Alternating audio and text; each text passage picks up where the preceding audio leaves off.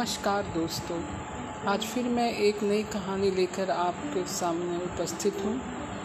कहानी आज मैं जो सुना रही हूँ, वो साहसिक कहानी है। भयानक शार्क का शिकार। इसे लिखा है मनहर चौहान ने। तो चलिए कहानी शुरू करते हैं। भयानक शार्क का शिकार। विलियम जब मेगा गास्कर के उत्तर के सिचलिस द्वीप में उतरा तो उसका महत्वाकांक्षी मन आनंद के आवेग से काँप गया। यहाँ वह बड़े पैमाने पर शार्क मछलियों का शिकार करने आया था। हर यु, नवयुवक की तरह वह भी खूब धन कमाना चाहता था। शार्क के मांस के भाव उन दिनों बड़ी तेज़ी से चढ़ रहे थे। इसलिए सिचलिस में विदेशी शिकारी काफ़ी आने लगे थे। शार्क का नमक मिला मांस सिचलिस से दूर दूर के देशों को भेजा जाता था। वहाँ यह धंधा पिछले हज़ारों सालों से चल रहा था। एशिया व अफ्रीका के मध्यवर्गीय लोगों ने भी अब शार्क का मांस शौक से खाना शुरू कर दिया था। ये लोग स्वाद पर बहुत ध्यान देते थे, जिससे अब शार्क के नाम से सड़ा गला माल नहीं खप सकता था। उन दिनों बाज़ार में इस नई स्थिति की शुरुआत हुई थी। और शार्क के अच्छे मांस के भाव आसमान की ओर उठ रहे थे। विलियम ने अपने छोटे से शिकारी जहाज़ सुनहरी घंटियाँ का लंगर डाला। नौकरों और नाविकों को जहाज़ पर ही छोड़ वह सिचलिस के मछेरों की बस्ती में घूमने पड़ा, चल पड़ा। मछेरों के अधनंगे काले बच्चे उसके गोरे जिस्म को आश्चर्य व उत्सुकता से देख रहे थे। विलियम ने ऐसे मछेरे ढूंढ निकाले जो थोड़ी बहुत अंग्रेज़ी समझ सकते थे। एक मछेरे ने कहा, अरे साहब, आप बेकार यहाँ आए। विलियम ने कहा, क्यों? यहाँ के समुद्र में अब उतनी शार्क मछलियाँ नहीं हैं, जितनी दस साल पहले थी। उन दिनों तो आँख मूंद कर शिकार किया जाता तो भी दिन में तीन चार बड़ी शार्क मिल जाती थी। अब हालत यह है कि कई बार दो दो तीन तीन दिनों तक मछेरे इंतज़ार ही करते रह जाते हैं। लेकिन मैंने तो सुना था कि अभी यहाँ बहुत शार्क हैं। है तो ज़रूर, पर बहुत गहराई में है। वहाँ जाकर उनका शिकार करना मौत बुलाने के बराबर है। कैसे? विलियम को उसकी टूटी फूटी अंग्रेज़ी समझने में काफ़ी दिक्कत का सामना करना पड़ रहा था। मछेरा बड़ी मुश्किल से उसे समझा पाया कि सिचलिस के किनारे से कुछ सौ गज के घेरे में समुद्र उथला है। कहीं भी उसकी गहराई पचास फैदम यानी तीन सौ फीट से अधिक नहीं है, लेकिन इसके आगे समुद्र खाई है और गहराई एकदम दो हज़ार फैदम तक बढ़ जाती है। इस गहराई में सार्क मछलियाँ हैं, लेकिन वे इतनी बड़ी हैं कि छोटे जहाज़ से उनका शिकार नहीं किया जा सकता। शार्क के टक्कर मारने और छटपटाने से छोटे जहाज़ में इतनी तोड़ फोड़ हो जाती है कि मांस की बिक्री का फ़ायदा नुकसान में बदल जाता है। फिर तुम लोग का गुजारा कैसे होता है? रात के समय शार्क मछलियाँ उथले पानी में आती हैं। अक्सर उथले पानी में ही वे अंडे देती हैं। तब हम उनका शिकार करते हैं। पेट भरने और तन ढकने लायक किसी तरह मिल जाता है। मछेरे ने उदास स्वर में जवाब दिया। खिन होता हुआ विलियम सुनहरी घंटिया की ओर लौटा। साथियों से उसने सारी बात कही। तो वे बोले, विलियम, अगर मछलियाँ गहरे समुद्र में हैं तो हम वहाँ जाकर उनका शिकार करेंगे। दूसरे साथी ने आगे आकर कहा, यहाँ के मछेरे पुराने तरीकों से शिकार करते हैं। हमारे पास तो नए तरीके हैं। विलियम की उदासी छट गई। उसकी आँखें चमकने लगी, क्योंकि गहरे समुंदर में बड़ी शार्क मछलियाँ थी। तय किया गया कि शिकार के लिए दिन को निकला जाए। दूसरी सुबह सुनहरी घंटी रवाना हो गई। सौभाग्य से आज कोहरा नहीं था, और नीला आकाश अभी अभी नहाई कुआरी लड़की सा लग रहा था। सूर्य निकीला नुकीला नहीं था। समुंदर के पानी पर उसकी किरणें कोन रही थी। हवा धीमी धीमी बह रही थी। सुनहरी घंटियाँ जहाज़ से फंदा डाला जाने लगा। शार्क जैसी शक्तिशाली मछली का शिकार जाल से नहीं किया जा सकता, क्योंकि एक ही झटके से वह जाल काट सकती है। उसके दांत इतने मज़बूत और जबड़े इतने ताकतवर होते हैं कि पलक झपकते वह दूसरी सार के दो टुकड़े कर सकती है। ऐसे भी किस्से नोट किए गए हैं कि शार्क के हमले के कारण मछेरों की छोटी नावें टुकड़े टुकड़े हो जाती हैं। विलियम का जहाज़ इतना छोटा तो ना था कि वह शार्क द्वारा तोड़ दिया जाता, लेकिन उसके उलटने का खतरा ज़रूर था। विलियम शार्क के लिए तरापों वाला फंदा डाल रहा था। इस फंदे के बाँस में, बाँस के बने करीब आधा दर्जन बड़े बड़े तरापे समुंदर में तैरा दिए जाते हैं। सभी तरापे लोहे की मज़बूत चैन से जुड़े रहते हैं। यानी तरापों के कारण लोहे को चैन तैरती रहती है और चैन का एक छोर जहाज़ से बंधा होता है। दूसरे छोर के तरापे पर जहाज़ का झंडा फहराता रहता है। हर एक तरापे से समुद्र की तली की ओर एक एक चेन और लटकती होती है। यही चैनें शार्क के लिए डैगन का काम करती हैं। चेन के छोर पर बिच्छू के डंक जैसा मज़बूत हुक होता है, जिस पर मांस लगा होता है। मांस खाने की कोशिश में शार्क का मुँह हुक में फंस जाता है। तब चेन जहाज़ में खींच ली जाती है। शार्क को मारकर फिर से फंदा तैरा दिया जाता है। इस समय हम लोग पोर्ट विक्टोरिया बंदरगाह से 130 मील दूर हैं। विलियम की और जूलू नामक एक नाविक बोला, विलियम, चुप रहा। फंदा डाले दो घंटे बीत चुके थे। समुद्री लहरों, जल धाराओं के साथ सुनहरी घंटियाँ, लावारिस तिनके की तरह बहता छोड़ दिया गया था। पीछे पीछे पंदे की चेन खींच रही थी। चेन के आखिरी तरापे पर फहराता झंडा पानी के नीलेपन पर उभरा हुआ था। जूलू के हाथ में फंदे की चैन थी। अचानक चैन ने ज़ोर का झटका खाया और जूलू समुंदर में उलटते पलटते बचा। पूरा सुनहरी घंटियाँ हचमचा गया। शार्क, ज़रूर शार्क फंसी है। नाविकों ने हल्ला मचा दिया। जूलू झटके के कारण उत्तेजित हो गया था। जिसके, उसके कपार पर नाक के ऊपर दो नसें उभर आई थी। कितनी बड़ी है यह शार्क विलियम ने फंदे की चेन लपेटने का यंत्र चालू किया। आश्चर्य यह था कि शार्क ने केवल एक झटका मारा था, जो हुक में मुँह फंसने पर हर मछली मारती है। उसके बाद की चुप्पी डरावनी लग रही थी। यंत्र खर खर खर चल रहा था। चेन लपेटी जा रही थी।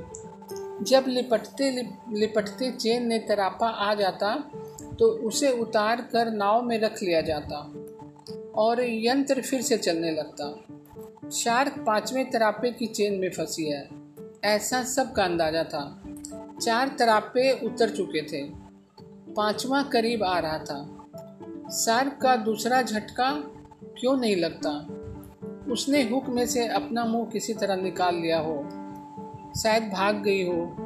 इसकी संभावना नहीं थी, क्योंकि चैन लपेटने में यंत्र को काफ़ी मेहनत करनी पड़ रही थी।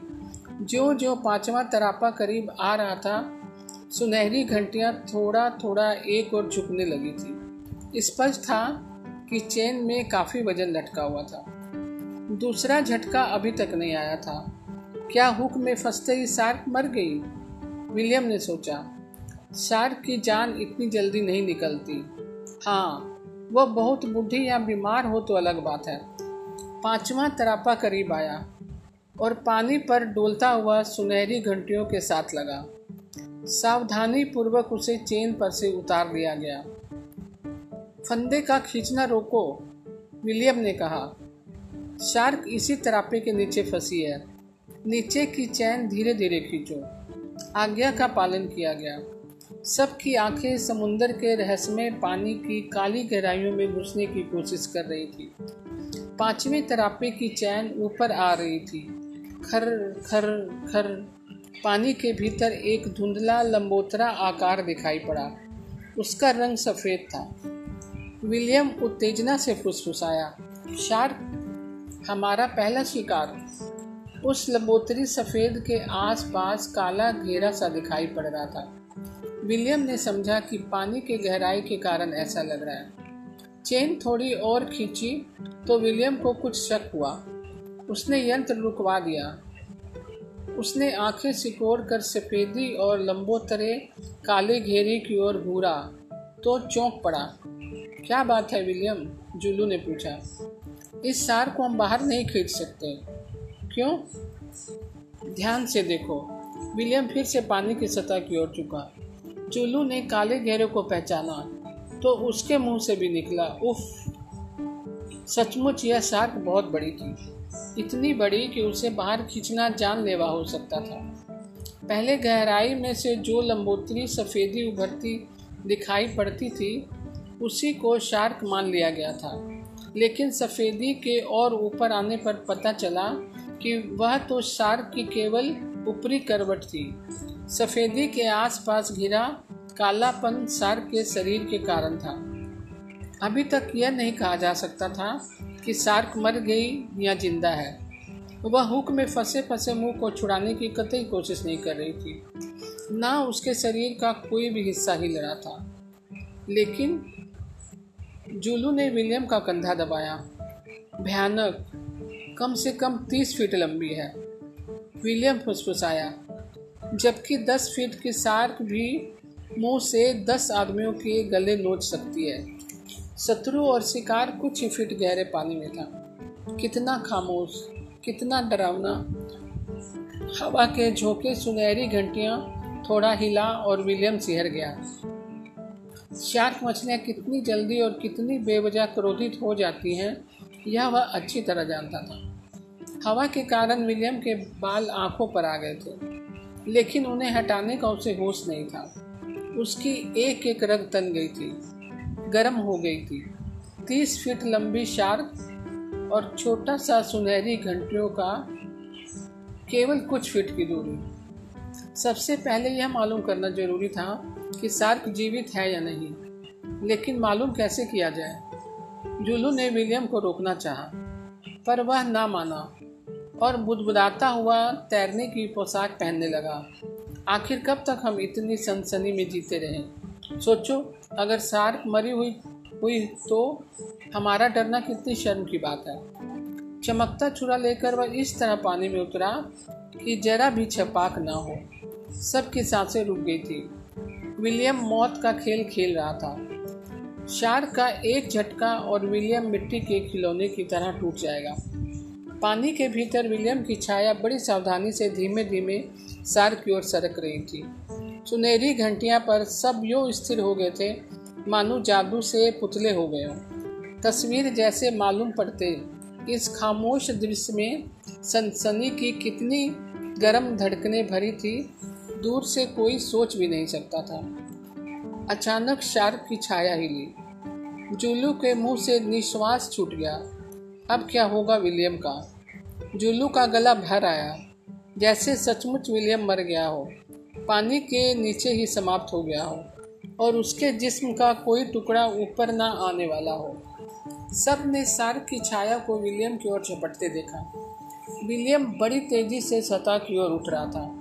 जूलू साथियों की ओर देखकर चिल्लाया, विलियम के पीछे पीछे शार्क भी ऊपर आएगी, बंदूकें संभालो। विलियम सतह पर पहुँचने ही वाला था कि शार्क बिल्कुल पास आ गई। हुक में फंसने के कारण उसके मुँह से लाल खून झरने की तरह बह रहा था।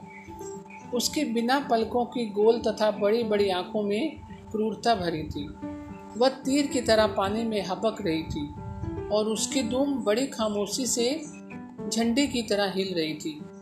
विलियम जल्दी जूलू चिल्लाया, साथ में दूसरे नाविक भी चिल्लाए, लेकिन उत्तेजित व सहमा विलियम कुछ न सुन पाया। वह पानी की सतह के नीचे था, जहाँ आवाज़ बहुत धीमी पहुँच सकती थी। विलियम ने पलटकर पूरी ताकत से छुरा चलाया, जिसका फ़ायदा केवल इतना ही हुआ कि वह शार्क के खुले मुँह में ना जा पड़ा। छुरे की खरोच से शार्क थोड़ा बिदकी। विलियम थोड़ा नीचे दबा। शार्क का तीस फीट लंबा चिकना शरीर काले बादल की तरह विलियम के ऊपर से निकला। विलियम फुर्ती से दाहिनी ओर हटा, ताकि शार्क की दुम और करवट के पंखों से बच सके। जिस तरह सोडा वाटर की बोतल का ढक्कन उछलता है, उसी तरह विलियम सतह की ओर उछला। आगे निकल चुकी शार्क वापस मुड़कर हमले की तैयारी में थी। जो ही विलियम सतह पर आया, जुलू ने रस्सा फेंक कर उसे जहाज़ में खींच लिया। दूसरे ही छिन, दूसरे ही क्षण जहाँ से विलियम को उठाया गया था वहाँ लहर का ज़बरदस्त उछाल आया और हिलोरों ने सुनहरी घंटियाँ को हचमचा दिया। उछाल में सार का शरीर चमका और पलक छपकते गहराई में वापस चला गया। उसका खुला मुँह खौफनाक जगड़े त्रिकोण दांतों की कतार देखकर सब थर्रा उठे। विलियम भय से बुदबुदा रहा था। कम वक्त मुझे देखते ही उसने हुक को कागज़ की तरह चबाकर तोड़ दिया। पहले हराम जादी यूँ पड़ी थी, मानो मर गई हो। इसे ज़िंदा नहीं छोड़ना है जुलू ने होठ चबाए। उसकी उंगलियाँ पिस्तौल के घोड़े पर तंग हो गई। धाए धाए, जुल्लू और उसके साथियों की पिस्तौलें गरज उठी। सार्क फिर से सतह पर आई थी और आते ही बिद गई थी। उसके शरीर के तीन चार स्थानों से खून की धाराएँ बह निकली और वह डुबकी लगा गई। पानी में उसका खून सांप की तरह लहरा रहा था। सार्क हुक नष्ट कर चुकी थी, इसलिए उसे मारने के साथ साथ उसकी लाश हथियाने की समस्या भी सामने थी। कहीं ऐसा न हो कि वह मृत्यु की पीड़ा के कारण मरने से पहले जहाज़ से दूर चली जाए और उसकी लाश दूसरी शार्क मछलियाँ की खुराक बन जाए। विलियम बोला, जुल्लू, वह फिर से हमला करेगी। वह क्रोध से पागल हो चुकी है। जो ही वह ऊपर आए कुछ लोग पिस्तौल चलाकर उसे कमज़ोर कर दें, कुछ लोग फंदे और हुक फेंक कर उसे कैद करें। इस बार सुनहरी घंटियाँ इतनी ज़ोर से उछल पड़ा कि उलटते पलटते बचा। सार्क ने ठीक उसके पेंदे के नीचे टक्कर मारी थी। टक्कर के बाद वह सामने आई और डुबकी लगाने लगी। अभी वह आधी ही डूब पाई थी कि विलियम की गोली ने उसकी पीठ को भेद दिया। इसके साथ ही लोहे की कई मज़बूत चैनें हवा में उछली। और चाबू की तरह सटाक सटाक से सार्क पर गिरी। चैनों के छोरों पर मज़बूत और तेज हुकते जो शार्क के भीतर धस गए। शार्क उछल कर गुलाट खा गई और जहाज़ को ऐसा झटका लगा कि नाविक पानी में गिर पड़े। उन्हें तुरंत ऊपर खींच लिया गया। धाए धाए, मरती शार्क मार डाली गई। इतनी गोलियाँ लगने के बाद उसका जीवित रहना असंभव था। उसकी हरकतें लटकती गई और अब वह बिल्कुल शांत हो गई थी। उसे जहाज़ पर खींच लिया गया था। उसके जिस्म का रंग सफ़ेद था। जो यूँ चमक रहा था, मानो चमड़ी के ऊपर तेल चुपड़ा गया हो। जहाज़ के लिए इतना वज़न सहना मुश्किल था। धड़ाधड़ कुल्हाड़ियाँ चलाकर शार्क के अनावश्यक अंगों को काटा गया और समुद्र में फेंक दिया गया। विलियम शार्क की धूम पर वार करता हुआ बोला, जूलू अगर हम इसका शिकार ना करते तो यह हमारा शिकार कर डालती। जुलू मुस्कुराया। ठीक कहते हो। हुक वाली चैन निकाल कर हम इसे छोड़ भी देते तो ये देवी जी चुपचाप वापस थोड़ी ही चली जाती। सार के काटे अंग समुद्र में गिरने के कारण दूसरी सार्क मछलियों के इधर आकर्षित होने की संभावना थी। दो तरापे अभी तक पानी में तैर रहे थे। उन्हें तथा फंदे की चेन को झटपट ऊपर खींच लिया गया और वापसी की तैयारियाँ होने लगी। सुनहरी घंटियाँ किनारे की ओर मुड़ा तो विलियम को लगा, समुद्र हंस रहा है। मानो कह रहा हो, मैं जानता हूँ, कल तुम सब फिर आओगे। दोस्तों, कैसी लगी यह कहानी?